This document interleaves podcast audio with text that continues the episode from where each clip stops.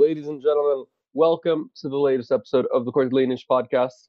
I'm your host, Zach Lowy, here today with a very special guest, uh, Tiago Coimbra, who is uh, in charge of the uh, communications department at Portimonense. So, so far, you know, this season at, at Cortelinish, we've had the chance to, to discuss uh, quite a few teams. We've had some team-centric podcasts, not just the bigger clubs such as Porto Sporting and Benfica, but been going for uh, somewhat smaller clubs lately. Famalicão, uh, Boavista, we did last week with Jose Pedro Paes, Santa Clara. We've, we've been going over some uh, smaller clubs. So I'm really excited to have Tiago on today to discuss Portimonense because for me, they have been one of the biggest revelations uh, of this season in Portugal. So, how are you today, Tiago? Hello, good afternoon. I'm fine today. Yeah, a bit nervous for the game today, but I'm fine. Yeah. Right, of course, Portimonense taking on Vitória de Guimarães. Uh, going to be a really interesting game. What are your What are your expectations going into today's game? So today's game is is a hard game. is a tough game because uh, Vitória has the same points. Uh, we have the same points as Vitória, and we came from a bad uh, a bad moment so I don't know what to expect. Uh, the team in Portimao is not playing what's supposed to play. Vitória um, have the motivation of facing a team with these problems. And I think it, it will be a hard game to Portimonense, but I hope that we win and have the five place today. Of course, as you mentioned, uh, not a great run of form for Portimonense lately. We've seen over the past two weeks, after after Portimonense, after 10 men, Portimonense uh, defeated Famalicão on penalties uh, to advance in the Taça de Portugal round of 16. We've seen uh, Portimonense lose to Sporting.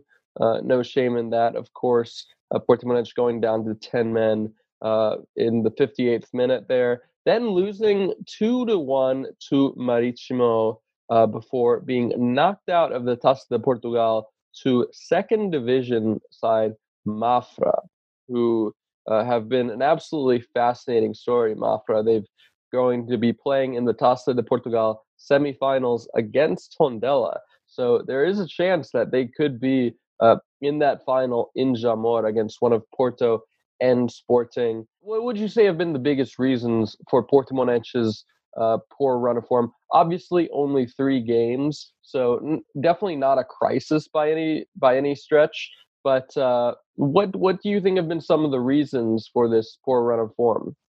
So I'll separate the, the exhibition for the league and I'll separate the de Portugal game. So I think the team played well for the league. Like the as a shame there's no shame as you said there's no shame of losing to to sporting.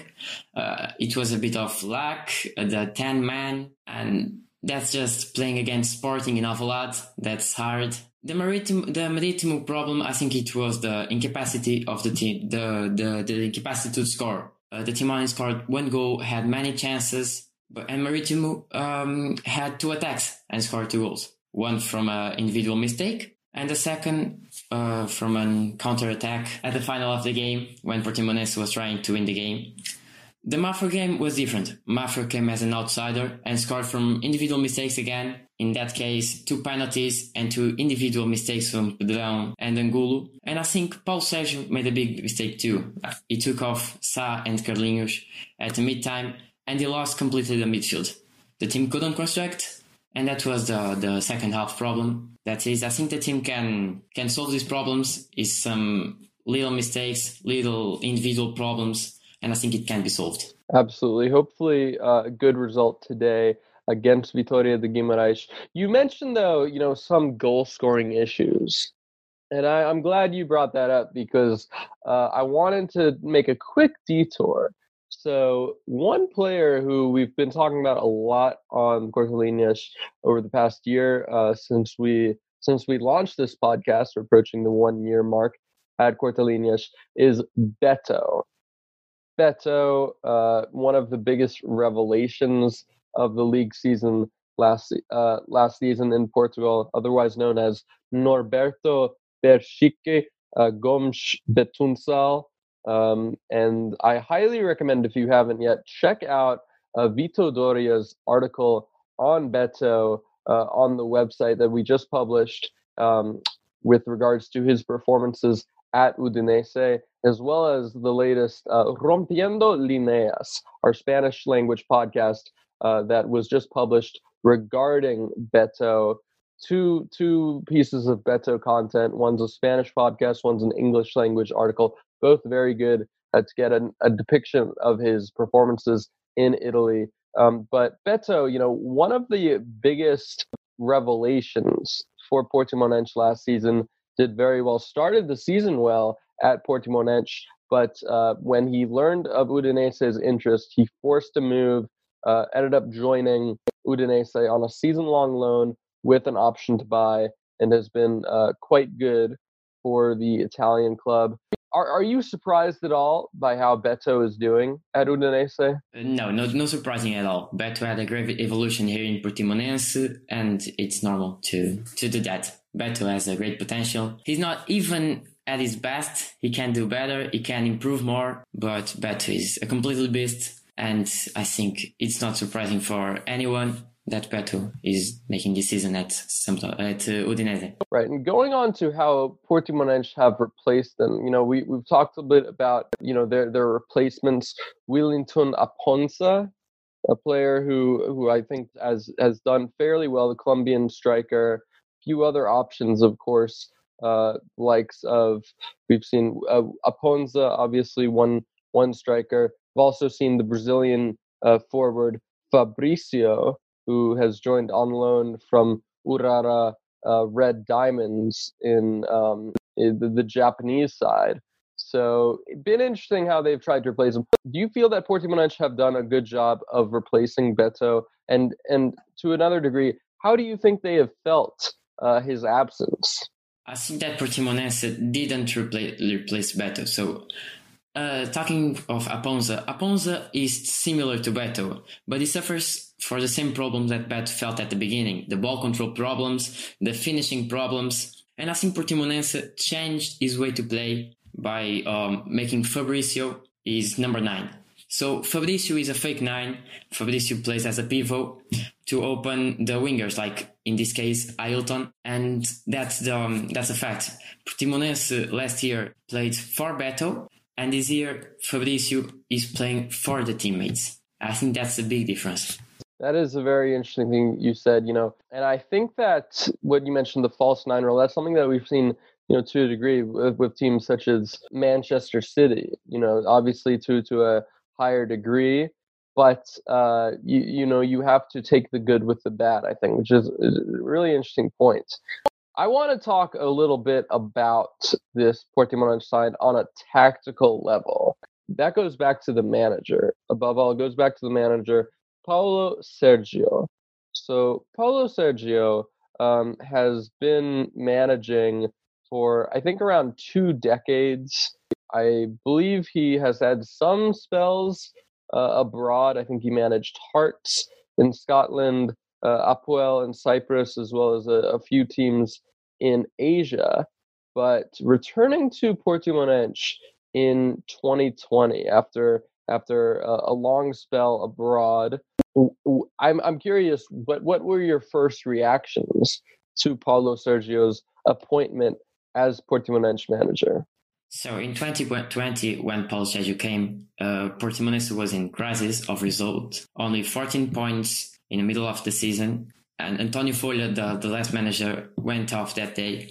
And when they announced Paul Sergio, was like uh, Paul Sergio came as a messiah, someone who came to save Portimonense from the relegation. That was the main goal. And uh, of course, I saw Paul Sergio uh, last games. I saw Paul Sergio tactics, and Paul Sergio is uh, is and was a manager who likes four four two. But in Portimonense, he hadn't got two two strikers. So he made it a 4-3-3 and now a 4-2-3-1. Yes, of course. Um, and Portimonense, as, as you mentioned, they were in crisis. They were a second from the bottom at the time when he arrived just before the start of the COVID 19 pam- pandemic. And he did quite well, won manager of the month. But Portimonense ended up being relegated of course, Portimonense, and and yet Paulo Sergio decided to stay with them. Portimonense ended up staying uh, in top flight due to Vitória de Setúbal's uh, financial irregularities. Now that moment I think is crucial because you know you're you're relegated, but then you're not relegated. Do you feel like there was any wake up call for Portimonense at that time? Uh, you know, we, we came so close to going down. We should have gone down if it weren't for another team's financial problems. Do you feel like there was anything that that the club did differently in the summer of 2020? I think we have two wake ups. The the team wake up was when Paul Sergio came and the, the team shown a difference of attitude with with, with Antonio Folha uh, not just faulting the team and not just blaming the manager, but so many things were wrong. And the attitude of the team was one of that problems. Paul Sergio uh, made it one of the good things of the team. The team is intense. The team uh, goes to attack, likes to attack. And I think, yes, the administration uh, saw that relegation uh, with bad eyes, of course. And I don't think it was to um, go to the market and buy players, but look at the inside, look to the inside. Look, okay, in under 23, we have this, this, and this player. They have a lot of potential. Let's bet on them. So, Portimonense, uh, uh, like, if these players were relegated, why not to try the young players? And that, and that's how came Beto, Fali Candé, Samuel, and other good players that are playing now for Portimonense. Absolutely. You mentioned a few of them. Uh, I want to talk about Samuel Portugal because, you know, I think that Portimonense have had some very good results uh, this season. None, definitely the the highlight though. The highlight of this season came on October 3rd when they faced off against Benfica at the Estadio da Luz, a Benfica team that had won every single game, uh, I believe, prior to this match, had a perfect start and were, you know, flying on all cylinders under Jorge Jesus. Uh, Portimonense coming to the Estadio de Luz, taking a, the lead in the second half via goal from Lucas Possignolo and hanging on to their first ever win in the Estadio de Luz. This really was the beginning of the end for Benfica, who quickly uh, came into a crisis mode. Uh, it's it's incredible to think that you know just three months after a perfect start under Jorge Jesus, one Jorge Jesus isn't the manager anymore, and two uh, they really aren't even in the title race anymore. It's it's it's turned into what it was last season, a two horse race rather than a three horse race.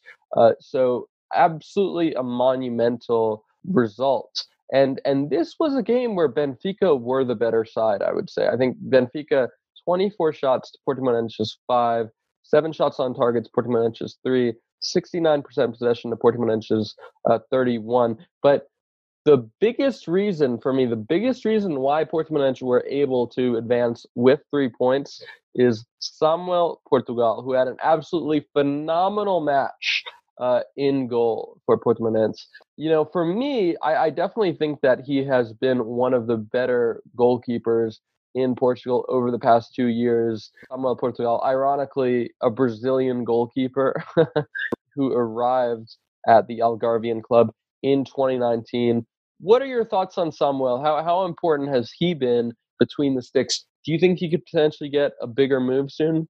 So I think at this moment, Samuel and Ziga from Gil Vicente are the best goalkeeper in the league. So I like to call him the goalkeeper of the impossible saves. He is good outside the goal, but but between the posts, is enormous. And uh, for big markets, yeah, I think Samuel last year was almost going to Italy for 20 million and that's a matter of time. I think that in the end of the season, Samuel is going to another club for a big budget. And yeah, Samuel has been pretty important to Portimonense. Every game he have an important save. Every game he, he's pretty important to the team. Absolutely, really a massive performance from Samuel uh, this season. Another player you mentioned, Fali Candé uh, has been, you know, uh, definitely one of the biggest revelations this season, and another player who could get a big move. Uh, Fali Candé, born in Bissau, capital of Guinea-Bissau, uh, moved to Portugal at a young age, had some time at uh, Estrela da Amadora, Atletico Clube de Portugal, Casa Pia, Niendorfer, Porto, Benfica's B team, um, before eventually making his way to Portimonense in 2018. Been really important as a left back slash left wing back uh, this season, and uh, you know currently away in Cameroon uh, for the Africa Cup of Nations. Um, how how good has Fali Candé been? What do you think his ceiling is? Still just 23 years old. What do you think makes him uh, such a special talent at left back? Okay, I think Fali has some defensive difficulties, but offensively is great. He combines a lot of speed and an excellent physique, so he can beat the opposition on one against one. Uh, Fali Candé was one of the players that came with Paul Sergio. It wasn't a bet of Portimonense, but when Paul Sergio came in 2020, Fali Candé starting playing for the main team. I think uh, the fact that Fali being on the African Cup of Nations, Portimonense do, do not have a direct reposition. Filipe Relvas is a center back, and the, the other left back, Lazar, is injured. So Portimonense um, lost a part of the system. Sometimes they play with three center backs and Angulo making the wing. Sometimes they just put Relvas in that position. I think that um, Fali has got a lot of potential. He can improve the, the defensive part uh, the Portimonense, I think that hasn't have some proposals on him, big proposals on him yet. I think he, he would stay one more year in Portugal, two more years in Portugal, so he can go to, to big countries, big leagues, and be a great left back. He have the potential for that. Absolutely. And on the other on the other side of defense, uh, we've seen Fahd Moufi, a player born in France uh, but has played for Morocco's youth teams, has not been called up for the Africa Cup of Nations, but uh, been quite impressive for Portimonense after joining from Tondela in 2020. 25 years old, so still fairly young as well. Um, and for me, has been one of the better right backs of the season. Uh, what are your thoughts on Moufi? I think intensity is the word that describes Moufi the most. He's similar to Fali, but better at defending, and he came to solve a problem with right backs in Portimonense. Portimonense had Ricardo Pessoa, a 12-year captain, but after Ricardo, Portimonense suffered a lot in the right wing, and Moufi came to solve the defensive problems and be one more row to attack. So he's very intense, he likes to attack, and Paul Sergio gives him the entire right wing. So Aylton moves to the middle, and Moufi have the wing, and now in the last few in the last few games, Moufi had some important passes, direct passes to Aylton, the assists in Famalicão for the league. And he has great numbers like 1.2 key passes per game. He wins 60% of the defensive duels and have an average 4.1 defensive actions per game. So he's very intense. He likes to attack, he likes to defend. And Moufi is one of the greatest right backs of the league too. And he came to solve a problem. One more player that two more years, two more years, and are in a great league. He's, a, as you said, 25 years, a lot of potential. And Moufi was a, a great signing from Portimonense. Definitely. A lot of interesting moves for Portimonense over the past few years. Uh, one player who I think has been worthy of a mention and and for me been very impressive hasn't always been uh, on top of people's radar but i think has really come into his own over the past season is uh, Pedro, 24 years old, uh, born in Sao Paulo, Brazil, and uh, I believe on loan from Palmeiras. So Pedro, Pedro Henrique or Pedro uh, coming in to Portimonense and has been very well in the center of defense and, and definitely contributing a big role uh, to their impressive defensive record alongside Fahd Moufi, Lucas Possignolo, Falikande, and Samuel Portugal. Um, what are what what do you make of Pedro's performances in the center of defense for for Portimonense? At first, I would like to highlight the defensive duels and all the three center backs, Drão, Possignolo, and William. But ignoring that the last game against Mafra that everyone has bad, bad games, Drão added constancy to Portimonense's defensive sector. Portimonense always conceded many goals due to individual mistakes. And Pedrão came to correct that. He is a complete player with his feet, he can attack too, don't commit any mistakes, and that's what makes him a great center back.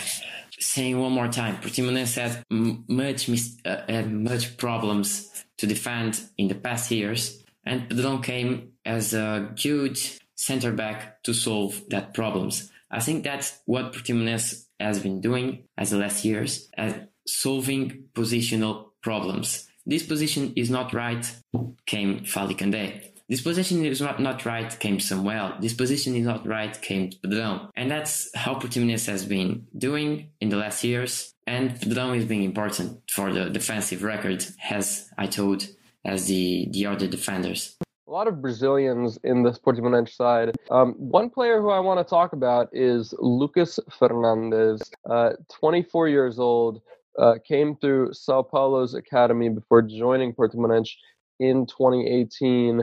I think has been uh, a player who has been who has definitely been on my radar for for a while and and has had a few impressive performances. Hasn't always started, uh, but I, I think he's been quite quite interesting uh, for this Portimonense team. Um, you know, it was just a few years back in in 2016 when he was uh, considered to be a really in, impressive prospect in Sao Paulo's academy, alongside the likes of Eder Militao, David Neres, Luis Araujo. Um, hasn't quite managed to to hit the same heights as them, obviously, but uh, what are your thoughts on on Lucas Fernandes? I think Lucas is capable of the best and the worst. Lucas is a creative player who is great, but a great creative player. But he has a lot of problems, starting with his attitude. Sometimes he, he, he do not run as the other as the other ones. He don't like to, to play. It seems sometimes he doesn't like to play. He just stay with the ball, pass here, pass here, but when he has to when he has to attack, when he has to to say, okay, now it's my turn, let's go, he can't do that. So Lucas have some nice games and some bad games. And this season, I think Lucas hasn't been on his on his top. He had a great game against Santa Clara with one assist and one goal, but after that, Lucas has lost himself, and Portimonense uh, with Carlinhos that is more more constant, there is more intense Lucas has lost his pace and he's not he's not he's not being capable to return to be an initial player. And I think that's part of the, the, the difference of the success in that team of São Paulo that some players became the greatest players in the world and Lucas Fernandes playing on Portimonense. I think that's one of the biggest difference is the attitude and the will to play. Absolutely. Um, and it'll be interesting to see what happens. Lucas Fernandes, as you mentioned, that Santa Clara game was very impressive there, but consistency. That's the biggest thing. That's that's going to be uh, that's really going to determine whether he can make the step up to the next level. Be interesting to see what happens. Um, another player who I wanted to mention, another player in midfield who I definitely wanted to mention uh, is Giannelli Imbula. So Imbula has had quite a fascinating story. Uh, born in Belgium, to Congolese parents, moved to Paris at a young age, you know, bounced around several French clubs before making his way to Marseille, where he impressed under Marcelo Bielsa, uh, playing alongside likes of Andre Ayew, Andre Pierre Gignac, uh, Dimitri Payet, doing quite well and earning the interest from Porto, who signed him in 2015 for a club record 20 million euros. This has this was without a doubt one of the worst deals in in Porto's in Porto's history. He, frankly did not do anything of note for the uh, Dragões, and just around I think six seven months later, uh, ended up joining Stoke City in the Premier League for a club record 24 million euros, and really did not manage to do much uh, for the English club, uh, ended up getting um, dropped quite often and being criticized for his attitude. You know, a, a, very a very poor run of form that saw him go out on loan several times. Some spells in Italy, Spain, France, and Russia before joining Portimonense in March of 2021. Uh, wasn't able to play for them until the start of this season, of course, uh, but it, quite quite an interesting career arc for Imbula, who is still just 29 years of age. I'm curious, what what have you made of Imbula so far for Portimonense?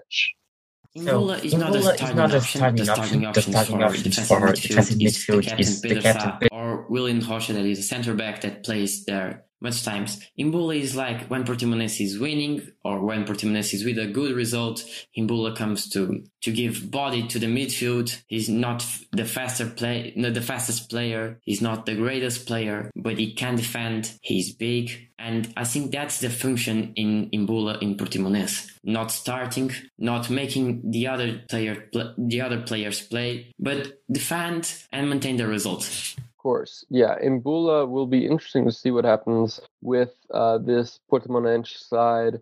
I think that uh, you know it'll, it'll be interesting because he he has been a talented player on his day, but definitely has not made the right career choices. Another player who you know super talented, super uh, aesthetically pleasing, but has uh, for me has has really ruined his career with some bad career choices is Shoya Nakajima.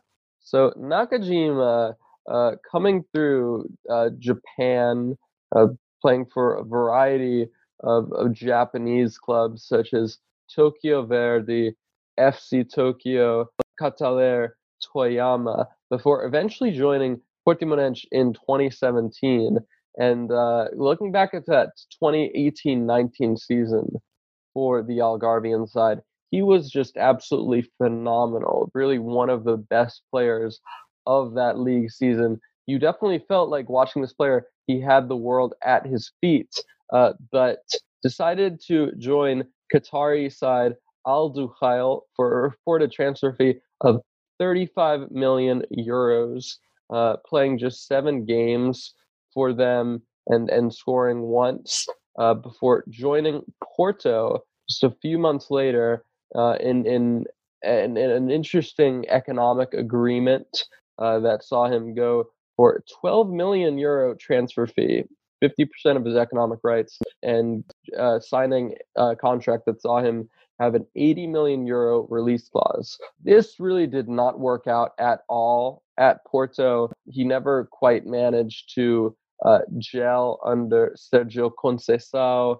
obviously plenty of talented players ahead of him, but did not it didn't seem like it was ever going to work with him. And Conceição eventually ended up going back to the Middle East uh, and joining Al Ain on a six-month loan deal, including a option to buy for 40 million euros. Um, and he had a very uh, tough injury that saw him break his tibia, and then eventually returning to Portimonense uh, this past summer. So Nakajima, another player who you know a ridiculously talented player, but who who perhaps has not hit the heights that uh, you would have expected of him at 27 years of age. Um, I'm curious, what are your thoughts on Nakajima's return to Portimonense? Speaking as a young supporter, but I've been told for 30 years person, 40 years person, Nakajima is one of the best players ever to play in Portimonense. And so he's magical, he has a great talent, and the return of Nakajima was very positive to Portimonense because when Beto left, Portimonense had a problem with a reference player, and the reference player now is Nakajima. Of course, as I, as I told, Portimonense changed his way to play, and Nakajima is the brain of the game. He has enormous tactical importance, he, when he came in 2017, he played as a winger, but now he's an offensive midfielder. And he is returning to the level that we used to in Portimao. Nakajima is great. Nakajima this year is, as I told, returning to be the Nakajima. And I think the answer is the environment. Nakajima here as a translator, Nakajima here as a conditions, and in Porto, in at and in Al Duhail, Nakajima was alone. Nakajima do not speak English. Nakajima do not speak Portuguese. Nakajima only knows how to speak Japanese, and that is does not help on his career. So here in Portimão, he have the conditions. He has someone who cares about him. In Porto, he was only one more player. In Al Duhail, he was a, a, great player, but the environment was not the, the greatest for him. So in Portimão, he have he has all the conditions to be the happy player, to be the um, the greatest player, the talented player that we used to.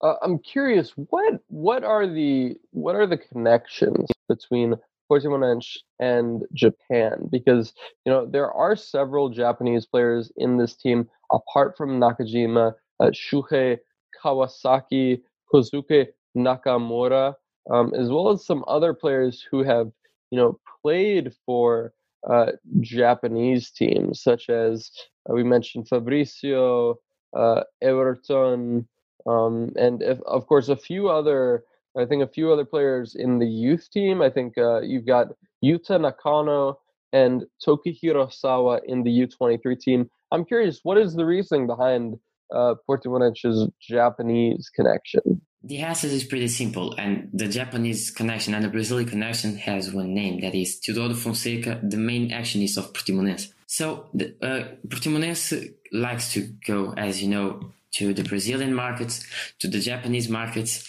because that's the when when Teodoro started to play, when Teodoro started to work, he started to work in Japan, he started to work in Brazil. There are markets that he he knows pretty well, like the um, the publicity of Portimonense. The main publicity is from Japan, is ceremony. And that that that man is also an actionist of Portimonense, and that is the connection.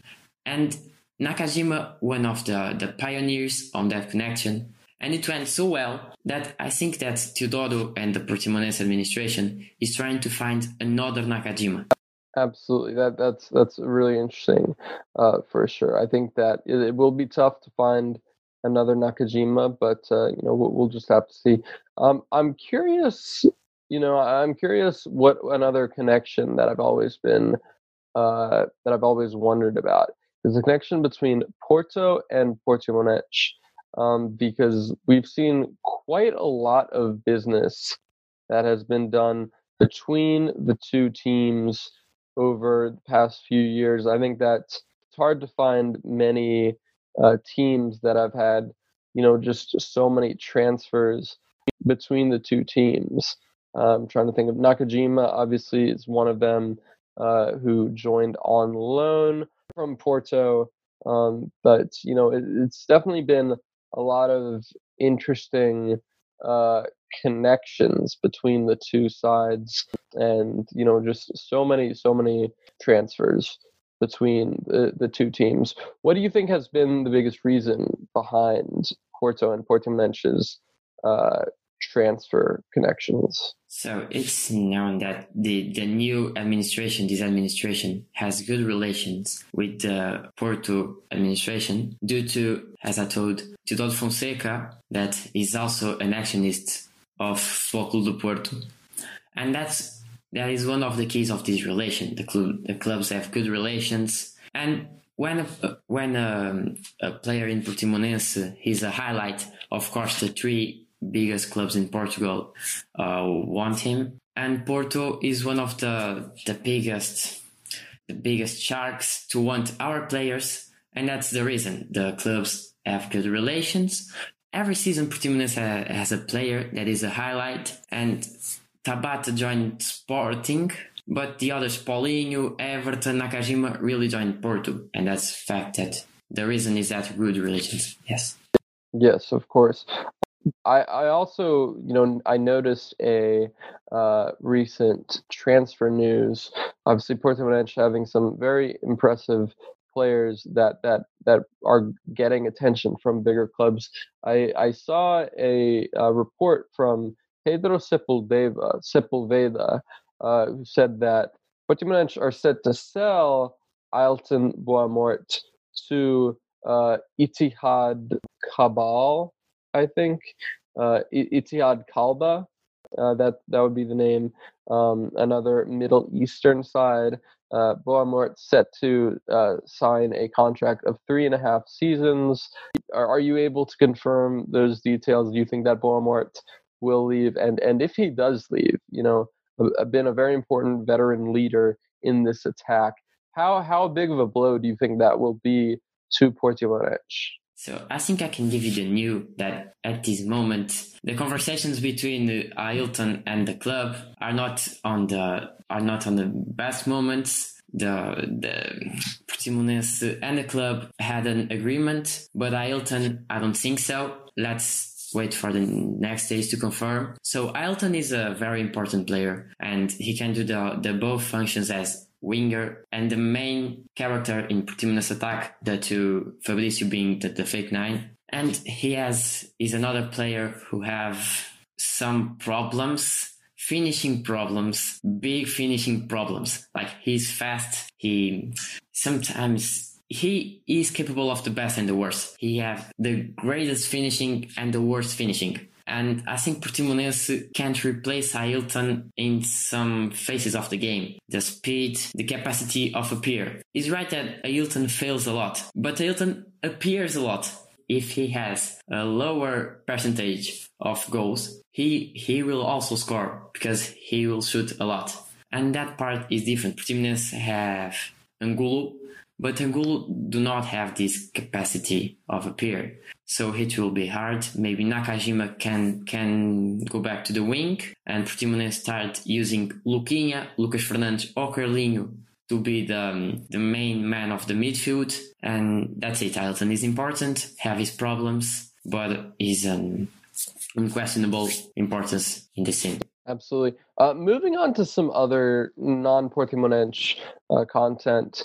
Taking a look at the weekend's games, we saw Santa Clara and Tondela sharing the spoils in a draw. Also saw Famalicão and Paços de Ferreira uh, grinding out a draw. Uh, Boavista and Gil Vicente, uh, a very entertaining game between uh, two uh, impressive uh, teams in, in very good form. Also grinding out a 1-1 draw at Porto. Maritimo pulling off a very impressive upset against Braga and Sporting uh, taking care of business in a 2 0 victory against Vizela, thanks to goals from Pedro Gonçalves and Daniel Bragança. Uh, some other interesting games, of course.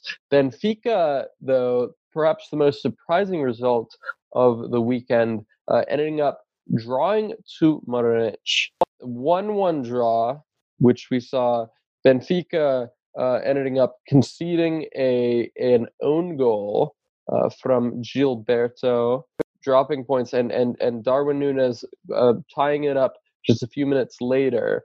But overall, not a very good performance from Benfica, and an even worse uh, re- an even worse result that pretty much confirms that you know it will be a two horse race between Porto and Sporting doesn't look like Benfica are going to be able to make another make a push for the title for the second straight season. I'm curious, what are your thoughts on this Benfica performance? What what do you think? Do you think that Benfica might invest in the January transfer window uh, to salvage something? Obviously, you know, have been poor in domestic competitions over the past few months, but uh, still alive in the Champions League. And you know, I'm curious. Do you do you think that they will end up, uh, uh, you know, uh, making a dip in the transfer window. I agree with you when you say that Benfica is not fighting for the title anymore. But I think this season Benfica has a solution. That is something near of what Sporting did with Ruben Amorim. Benfica, have great players in under 23 or at Benfica B, which is leading Liga 2, and they have Verissimo who worked with a lot of these manager with these players as a manager. So I think this season Benfica should bet should bet on the young players, let them create routines, and some of them will be the next the near future of this team. So Sporting did it did this with a lot of young players from from academia, and Benfica can do this again with Seixal. They have enormous players, Paul Bernardo, Henrique Araújo, and another talents and there is many years Benfica has have good uh, good prestations in youth league, have good results in B team under 23 championship, and I think Benfica should look inside and not outside. Absolutely, and and another player, uh, another talented young player that we saw, uh, Paulo Bernardo, um, another product of the Benfica Academy, 19 years of age, starting in midfield. Uh, we also saw Morato playing in central defense, 20 years old. I think two players who who could be very important for Benfica over the coming months as they try to salvage something from this season.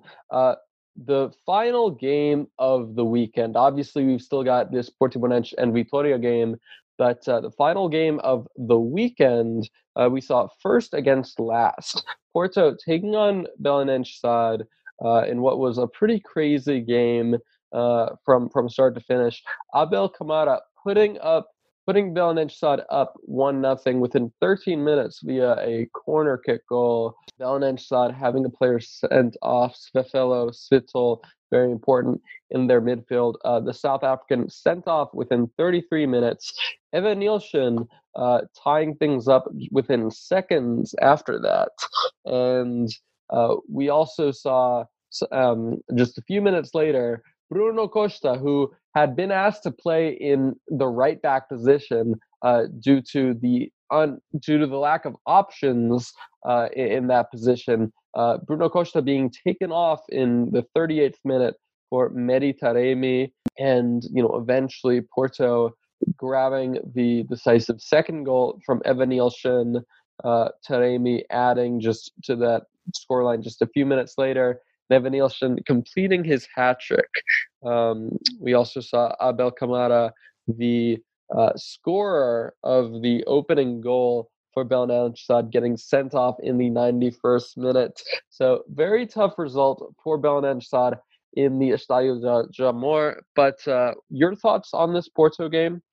Okay, so uh, Porto has his uh, fullbacks problem now due to the, the his the injury of Manafa. The Nanu was on African Cup of Nations but left. Tecatito left to Sevilla, and Porto have to go to the market and have a fullback. So I like to highlight Fabio Vieira, who made three assists and in the last in in this season have seven assists, seven assists an average of one key pass per game, and on the last four games, scored two goals and made three assists.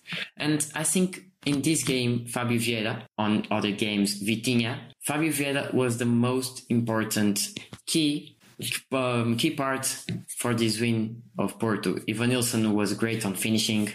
Taremi played pretty well too, but I think the answer is Fabio Vieira.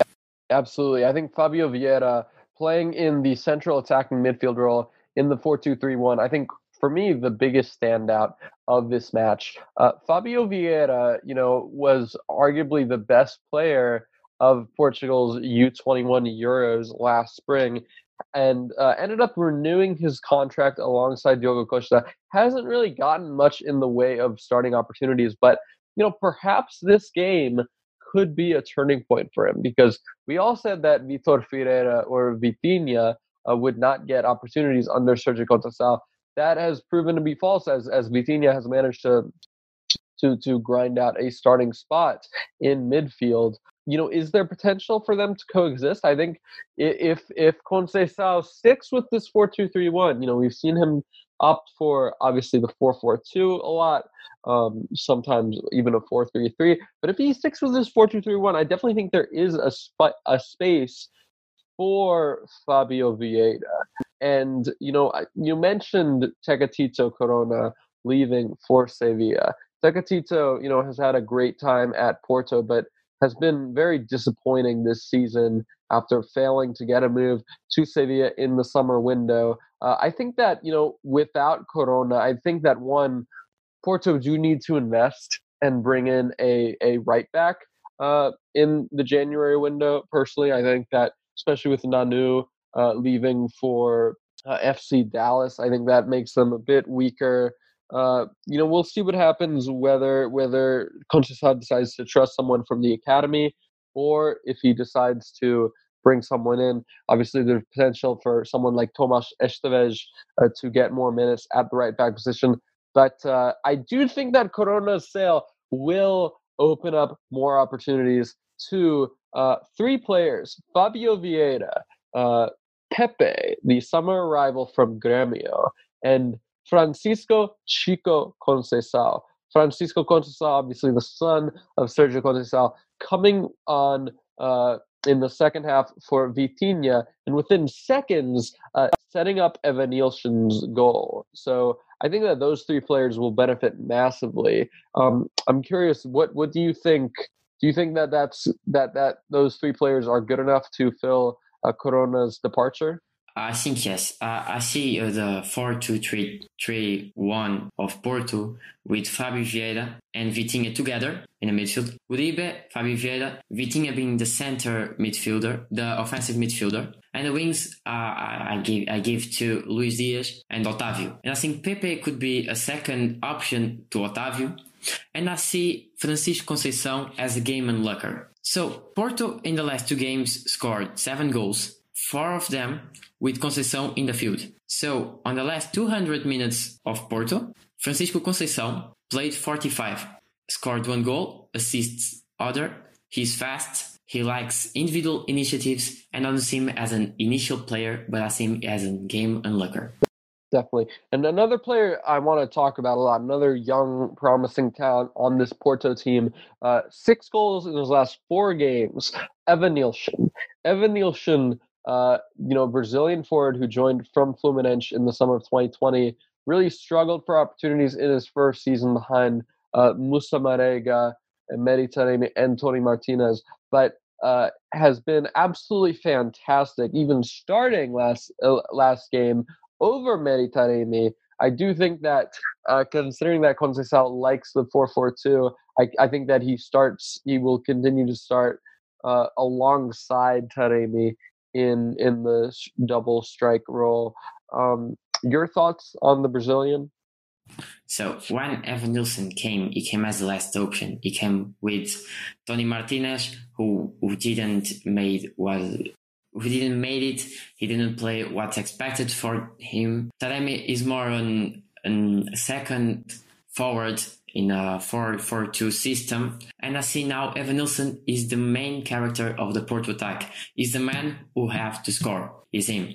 And I think he's giving what is expected for, for him or more because as I told, he came as the last option and now he's the first one. He's um, when you say the forward of Porto, you have to say Evanilson. He's in a great form. He's have uh, easy finishing and that's what makes him a good, a great player and one of the the highlights of Porto this season.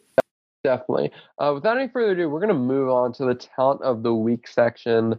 My talent of the week is going to be um, a very promising young player who has been one of the biggest uh, revelations, I think, of this league season. Uh, his name is Francisco Jorge Tavares Oliveira, or Chiquinho. Um, Chiquinho uh, is a 21 year old winger who uh, was born in Cascais in Lisbon, uh, spent uh, the bulk of his career at Sporting's academy, but ended up joining Estoril uh, in 2019. Played a um, played a decent sized role in uh, the previous season to lead Estoril to promotion, but has been definitely a lot more important this season uh, for Estoril, who have been big, really one of the biggest revelations, going from playing in the second division to chasing European football um, under Bruno Pinheiro. And it seems as though uh, Chiquinho's performances have earned him a big move uh, Chiquinho set to join Wolverhampton Wanderers or Wolves uh, on a long term deal uh, for an initial fee of around three million pounds.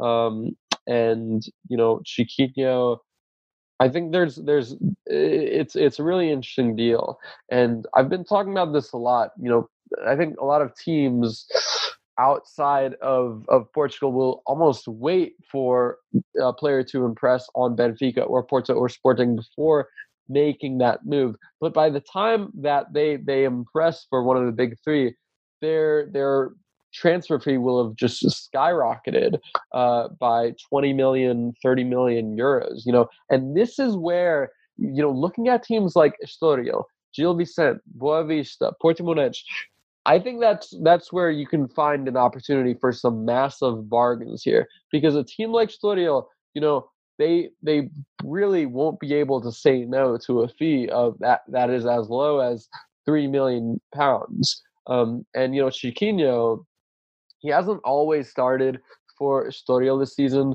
but uh, when he has, he has he has impressed me a lot. I think uh, really promising physical profile.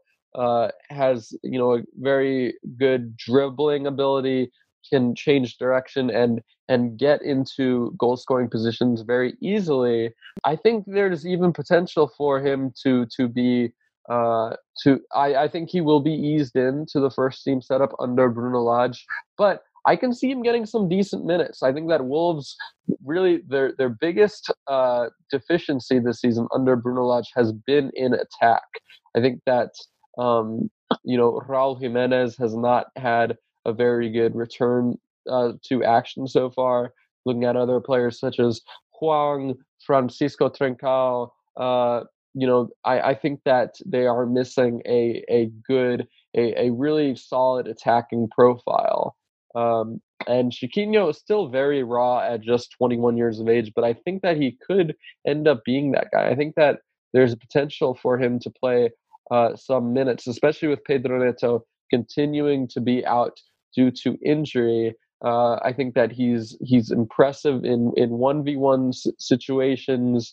Uh, he's got a lot of skill and uh, physicality, and uh, has impressed in in quite a few games against likes of uh, Porto and Famalicão. Um, I think you know I think that what what he will end up being actually looking at his profile, looking at what I've seen of him uh, this season under Bruno Pinheiro, I think that he may end up being uh, Adama Traore's long-term replacement. Your thoughts on Chiquinho?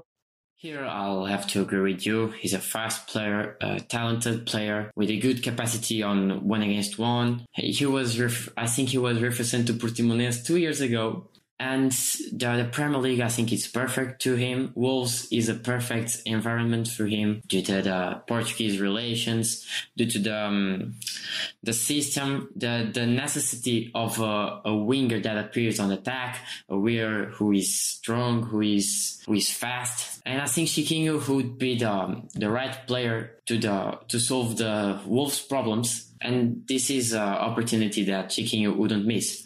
3 million pounds, 4.5 million euros, more or less. He's not, he's a good number, but Chiquinho have potential to be uh, more expensive. But I think that not even Chiquinho wants to refuse this opportunity. It's an opportunity to, to jump to the Premier League, to a good club in England, and it's um and that's it. I think Chiquinho could could could could make it. It's hard. He's young. He never played for a big club. He played he plays for Estoril that is making a great championship, but he, he doesn't have the that experience against the big clubs, playing the big games, and let's see how he adapts to this situation and how he adapts to Wolverhampton to see if he makes it. Absolutely. Uh, do you have a talent of the week? And playing against Portimonense, Rodrigo Martins from Mafra. He was a nightmare against Portimonense. If you have to say, due to this man, Mafra passed to the semifinals of the cup, this man is Rodrigo Martins. He played he was a nightmare to Pedrão. He was a nightmare to Moufi. He, he played very well. He was pretty strong in one against one. He was pretty strong. He scored a beautiful goal. He was pretty strong at passing. And that's my talent of the week, yes. Rodrigo Martins of this Mafra side, who have been uh, very impressive in the Taça de Portugal. And I think that it's it's interesting. They've actually been you know some similarities between Mafra and Estoril in terms of the the run to the Taça de Portugal semifinals. Uh, obviously, Estoril were doing better in the league last season, but interesting. It seems like Estoril actually want uh, to to sign him to replace Chiquinho. So it'll be interesting to see what happens. I think there's that would be a very interesting move very interesting step up for him at this point in his career. Without any further ado, thank you so much, Tiago, for coming on. It was a real pleasure uh, to pick your brains on Portimonense. And yeah, where where can people find you? So the people can find me on social media. At first at Portimonense social media, the futsal social media, and the Portimonense football team Twitter. And can find me on Instagram, Tiago de Coimbra. And that's it. Thank you so much for this opportunity. The pleasure was, was all mine.